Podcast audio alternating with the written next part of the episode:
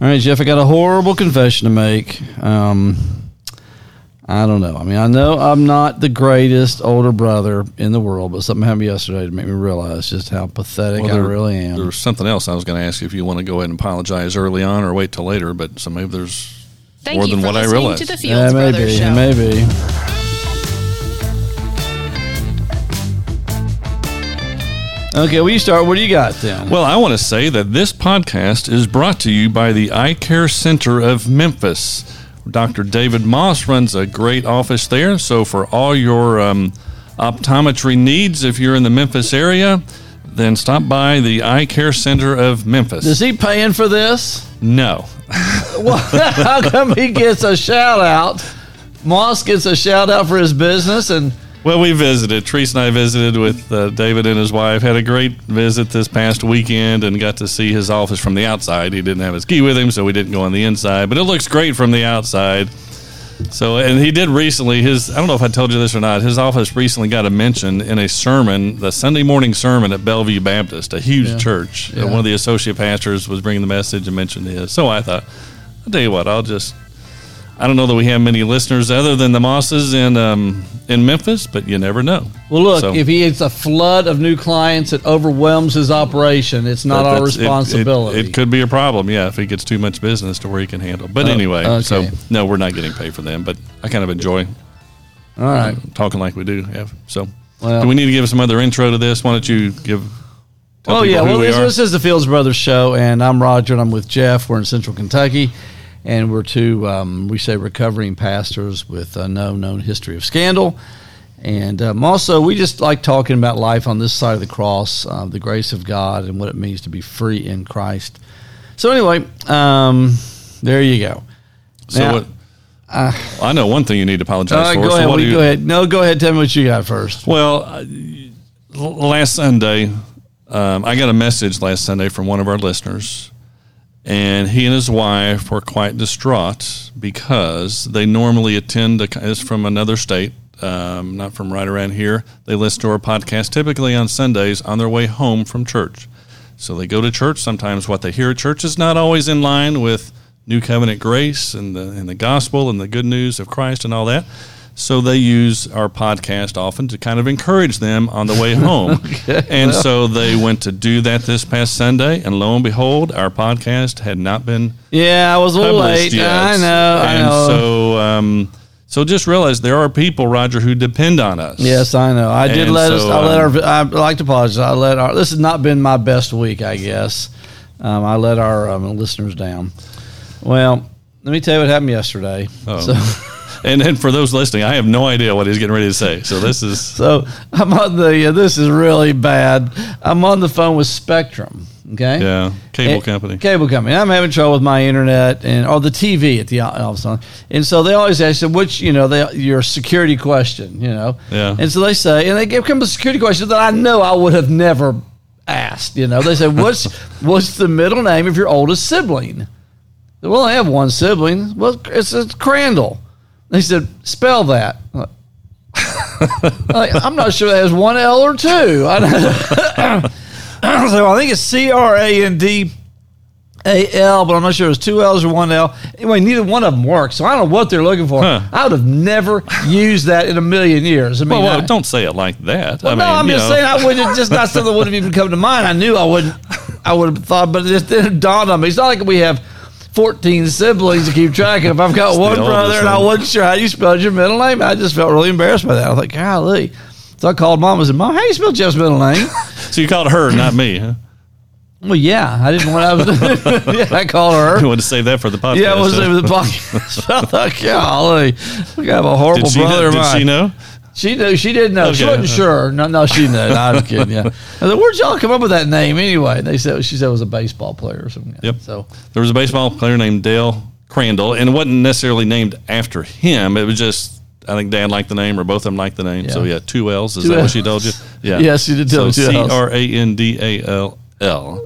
I also gave. I just never in my 64 years on this planet, nobody's ever asked me how to spell your middle name before, and so you know. you know, since you mentioned that, we were. I pulled out an old reference book from my bookcase, one of the bookcases the other day, and it was uh, Eerdmans' uh, whatever to handbook to the Bible. Remember that one?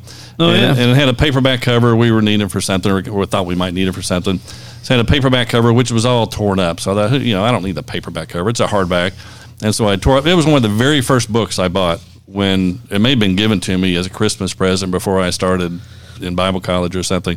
So I tore off the, and I realized my name, I had my name engraved on the front of it. And I honestly don't remember if I had the name engraved or if whoever, if someone On gave it to me. Eerdmans'. Uh, yeah, so it's a blank cover. It's a hardback. So the front Yeah. cover is blue, just totally solid blue. No, nothing on there Okay. on the hardback version. Anyway, engraved in the lower left, lower right hand corner was J. Period Crandall Fields. J. Crandall Fields. That sounds like a TV very evangelist. elite. Well, yeah, but it also sounds like somebody who's aristocratic. You know, like you live in a you know multi-million dollar This mansion. Bible hour Do you have an you by- appointment with Jay Crandall? Uh, It's kind of like Jay, what J. Vernon McGee. What, he Yeah, was, he was yeah, a well-known yeah, Bible yeah. teacher. So, Yeah, uh, yeah, so well, it could be that too, yeah, so all I had no idea that my middle name was going to be coming All up on this podcast here. So, well, anyway, well, I've got. So what? I got stuff here. I mean, I don't know. You know, I'll tell you what. Here, okay, I'll tell you what. Let me just read this to you. Okay, and I know you've seen this because I sent it to you, but no, maybe you haven't actually. I know your problem, Jeff. I know your spiritual problem. I'm going to spell it out for you right now. This was sent to me from a friend of ours, mutual friend of ours, Bruce. Uh, sent us this out of a book, a devotional book that I think his daughter's going through. And it's, this is a quote out of the book. Okay. If the Holy Spirit was sent to give me power to live a victorious life, why do I feel so powerless and so defeated? Okay. Well, we often yearn for spiritual power, but we don't have it because of, here you go, impure motives, selfish devi- desires, unconfessed sin. And God does not fill a dirty vessel with his power and love. The vessel of our lives must be cleansed as by the blood of our Lord before it can be filled with the Spirit of God. But it talks about basic. Then, then it uses the verse out of Psalm 139. Search me, O God, and know my heart. Test me and know if there's any anxious thoughts. See if there's any offensive way, and lead me in the way everlasting. So the idea is that you've got to clean up your life to be a clean vessel before God can put His Spirit and, and there again His power in you. So Yeah. okay. And there's a diagram. You know that's got to be Oh. true if there's a diagram. Anytime in any Christian book, if there's a diagram, you can't argue with Yeah, the the original manuscripts of the Bible were Yeah. filled with diagrams. Diagrams. Okay, so here's the diagram. If you can picture this, I'm not going to let you see it. I'm going to try to describe it to you because I know our listeners can't see it either.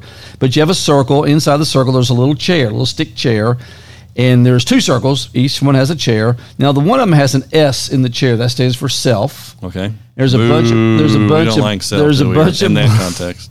There's a bunch of spots around the chair inside the circle, Okay. different sizes. They're all kind of care, up, just arranged, kind of um, in a mess. And the cross is out there. So basically, So you're the cross on the, is outside the circle. Yeah, no, it's inside the circle. Inside the circle, but along it's with not on the chair. It's not on the throne. The Oh, chair represents the throne. I see. Okay, okay. So that's why you're, you're a mess. Now, when you have the cross on the throne, then your the self is outside of all, not in the chair, and then all the, the dots around it are kind of in um, concentric, you know, in a pattern. Okay. Okay. And so basically, this goes on to say essentially that you don't have any power because you're not a clean vessel. And so the idea being that if you if you're having trouble with sin, you have power over sin. You need to get rid of sin, of your, sin in your life so that you can have power over sin. So basically, you know, when I hear that, I'm thinking, well, okay, evidently the cross and the resurrection and the outpouring of the Holy Spirit never happened, or if it did, it didn't They really accomplish were, they much. weren't enough, Jeff. Yeah. You're sitting in the throne of your life. they kind of give us the opportunity as opposed to actually finish the work. You know, and, and that is the difference. I think a lot of people see the work of the gospel, the work of the cross, the resurrection as not finishing anything. It just gives us the opportunity It's a pathway, right? It's a pathway, kind of opens up Yeah. a pathway, but you've got to do the work. But anyway, the whole thing was just about. I mean, first of all, in the context of the gospel, when you start pulling up Psalm 139, oh, search me, oh God, see if there's any wicked way, that means you have no confidence, no belief in what the blood of Jesus has done in your life. You have no confidence you've been forgiven, you've been made righteous, you've been made a new creation, no concept. When you start pulling up something that David said way before the gospel and applying it to yourself, you got a problem. And just from a practical standpoint, so if someone hears that, I mean, we know from our own experience, someone hears that, and maybe a, probably a sincere child of God hears that, and then what do they do? Okay, I've just got to do better. And, and you think too, and if you have a problem in life, something's not going right. Well, it must be because I'm on the throne of my life again. And so then you get into this introspection. It becomes a just incredible amount of hyper self effort and self focus. You know, we, it says in Scripture we put our eyes on Jesus. Well, this takes your eyes off of Jesus, Yeah. and puts your eyes Okay. on you. Okay, that brought up something else I was going to bring up, but but before I get to that, I mean, so where does that lead a person? You know, just from a practical standpoint, what works and what doesn't work? That does not work. Does not work. You, you someone tries to go down that road, it may seem to work for a little while, but it is going to end up in one of two ways. It may work for a little while, then it ends up in arrogance, but eventually it's not going to work, and it's going to end up in despair and, it- discouragement. and it's, just- a, it's a classic example of living on both sides of the cross. Yeah. You kind of have a little bit of grace, a little bit of gospel, and a little bit of works. Actually, a whole lot of works. And it does not work, but it, but it looks it looks so good because you got the diagrams, you've got some scripture. It kind of makes sense. You know, a, a that's what I was thinking of. A telltale sign. If, if you're hearing a sermon or reading a post or reading an article or whatever, you know, are you hearing law or are you hearing grace? We know that, you know, the Apostle Paul said, "For sin will not have dominion over you, for you are not under law, but under but under grace." So, how do you know when you're hearing law or when you're right. hearing grace? I have I have a one way that might work. Okay. Okay. Is it descriptive or prescriptive? In other words, are you hearing a description of what Jesus has done for you, or are you hearing a prescription of what you ought to be doing? Okay, I, it took me a second to realize you had flipped it around. I said law or grace, then you you so descriptive is Yeah, grace, okay. prescriptive is law. right, yeah, right. yeah, yeah. I mean, But I mean- that's one way of saying it. And so, I mean, another kind of what it, it's kind of are you being told what you need to do, which is Yeah. uh, prescriptive, or are you are you being told what has been done? Right. That's Descriptive, descriptive. right. And then it's also kind of what you mentioned. You you go away. So if you hear the law, if you hear something that is prescriptive, here's what you need to do. You leave, or you finish that article, you finish that book, you, or whatever. Like what you said earlier, you go away focused on yourself. Yeah. What here's what I need to do. Versus if you hear grace and the gospel, which is descriptive of what has happened. That's why we called our book a what happened book. It's not a how to book. When you go away from that, you go away thinking about Jesus Christ, Yeah. who He is, and what what He's done, and and that is fantastic news. But then I go back to the other, which way works? Yeah. It's so what has the power? Where's the power of God? Yeah. power of God is in the gospel. In the gospel, yeah. Is in hearing the good news. And the fruit, the fruit is comes from the gospel of grace. The fruit does not come from the law. The law does not produce fruit. But I, could, I would say it this way. I would say here's some tests you might be, be able to use. One is it descriptive or prescriptive? Does it describe what Jesus has done, or does it prescribe something for you to do? Or another way of saying the same thing. Does it take, yeah, like you said, does it take your focus?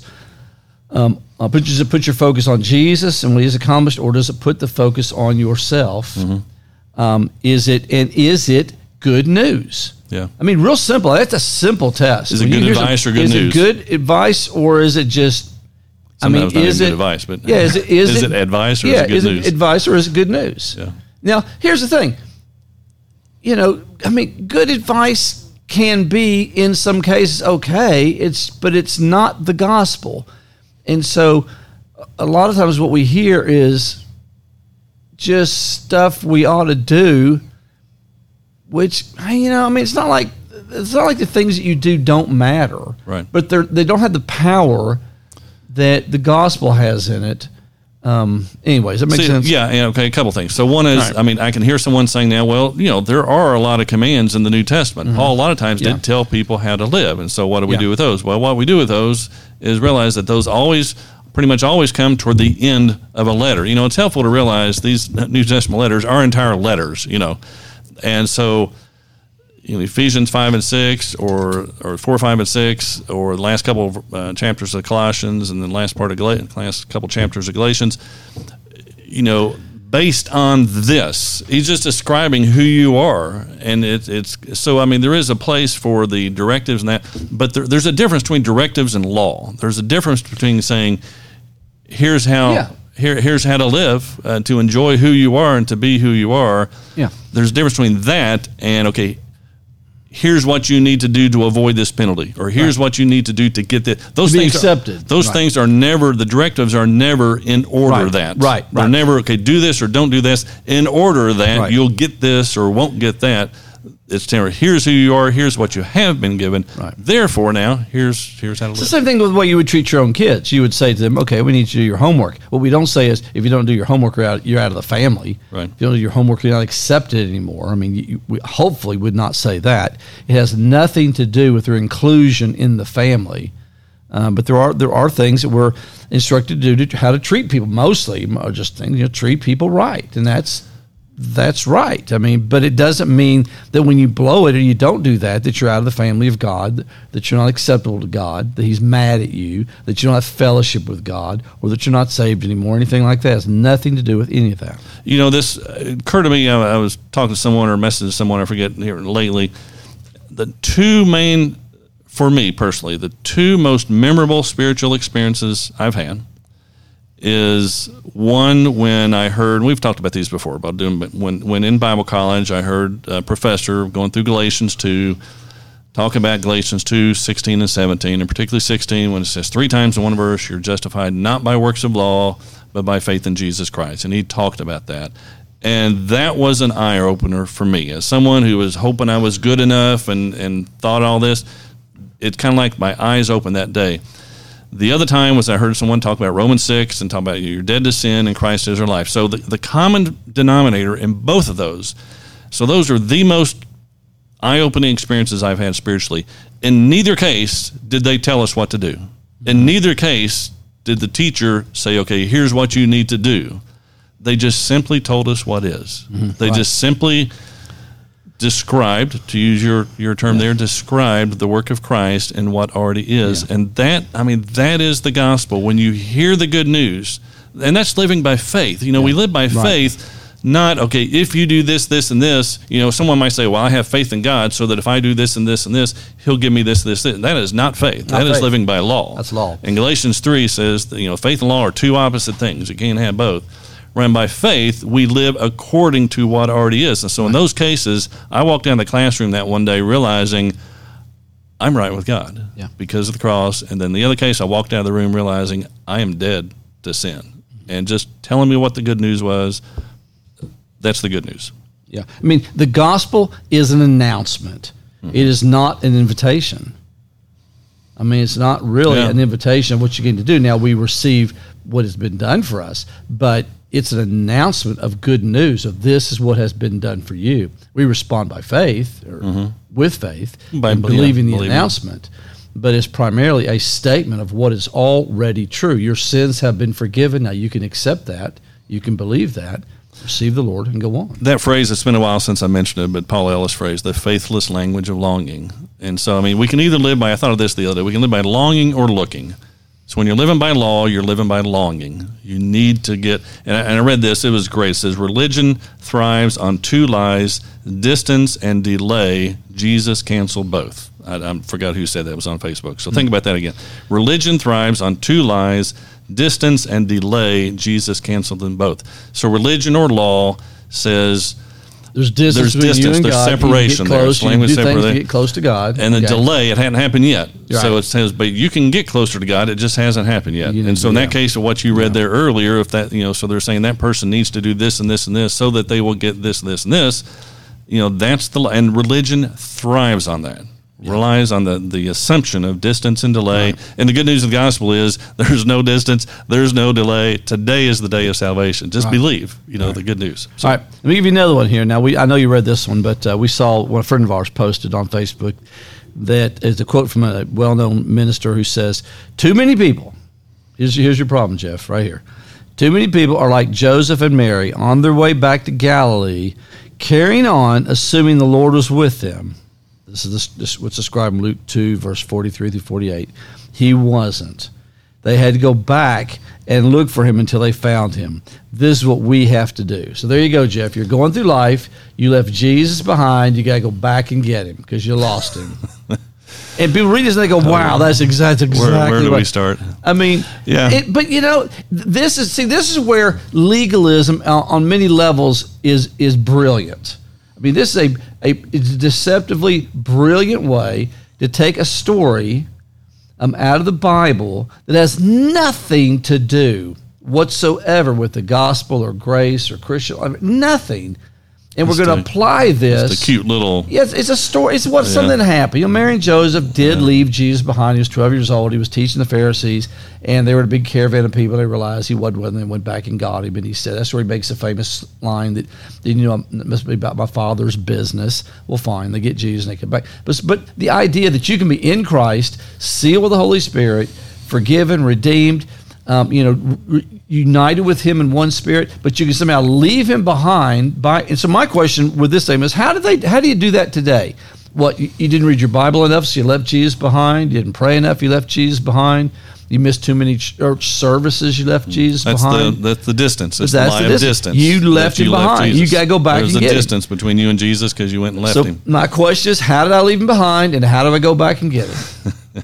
I mean, nobody it- can ever really define that. Yeah. When I saw that, I mean, a couple of thoughts. When I saw that, I thought, okay, you know, Jesus said, "I will never leave you nor forsake you." Well, I guess you know what a lot of people will say on that, or the you know the Romans eight, you know, nothing can separate you from the love of God. Well, nothing else can separate us, but we can separate ourselves. Yeah. Or someone may say, "Yeah, Jesus is never going to leave you, but you can leave Jesus." Right. Jesus." It's free will. which is yeah, you got a free will. You you left Jesus. which disregards the work of the cross and the resurrection and the ascension and the outpouring of the Holy Spirit. That we have been made part of the body of Christ. He's with us. I get this. us. I get We're this in Him. argument all the time. Well, I believe in free will.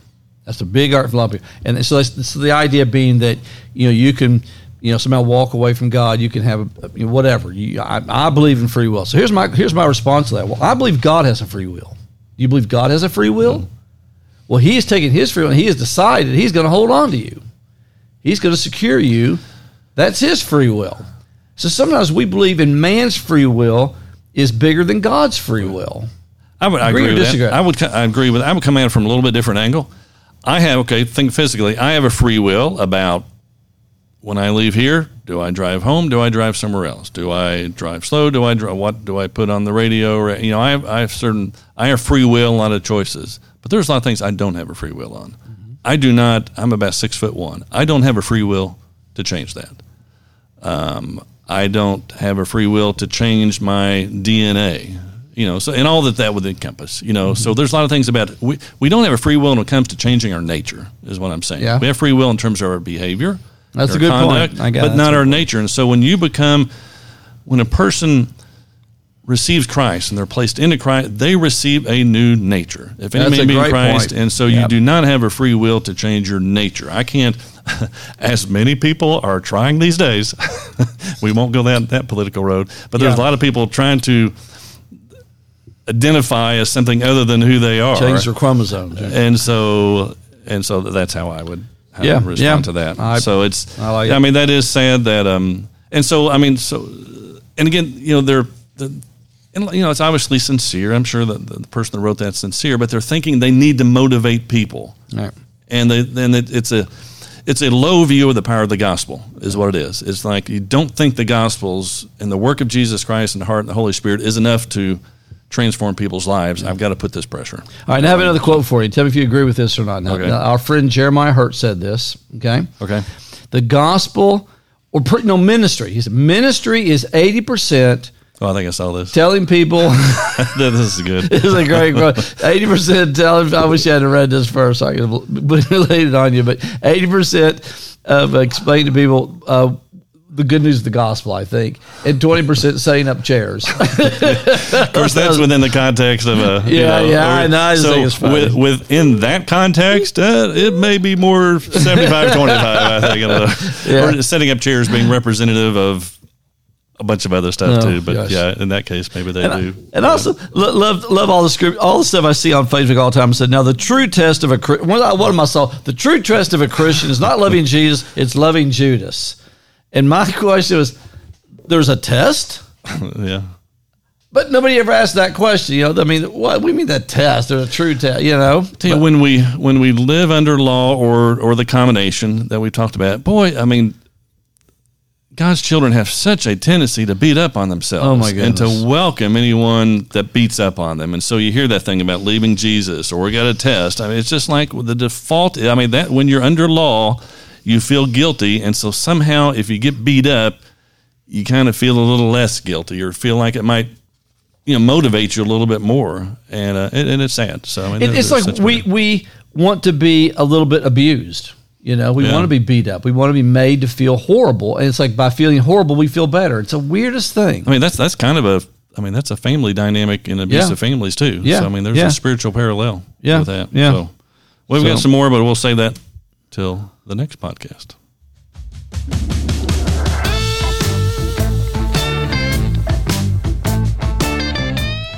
Anyway, I just like to apologize for not knowing how to spell your middle name, Jeff. I And you're going to get this podcast loaded in time to. I'm gonna I'm gonna make So every effort.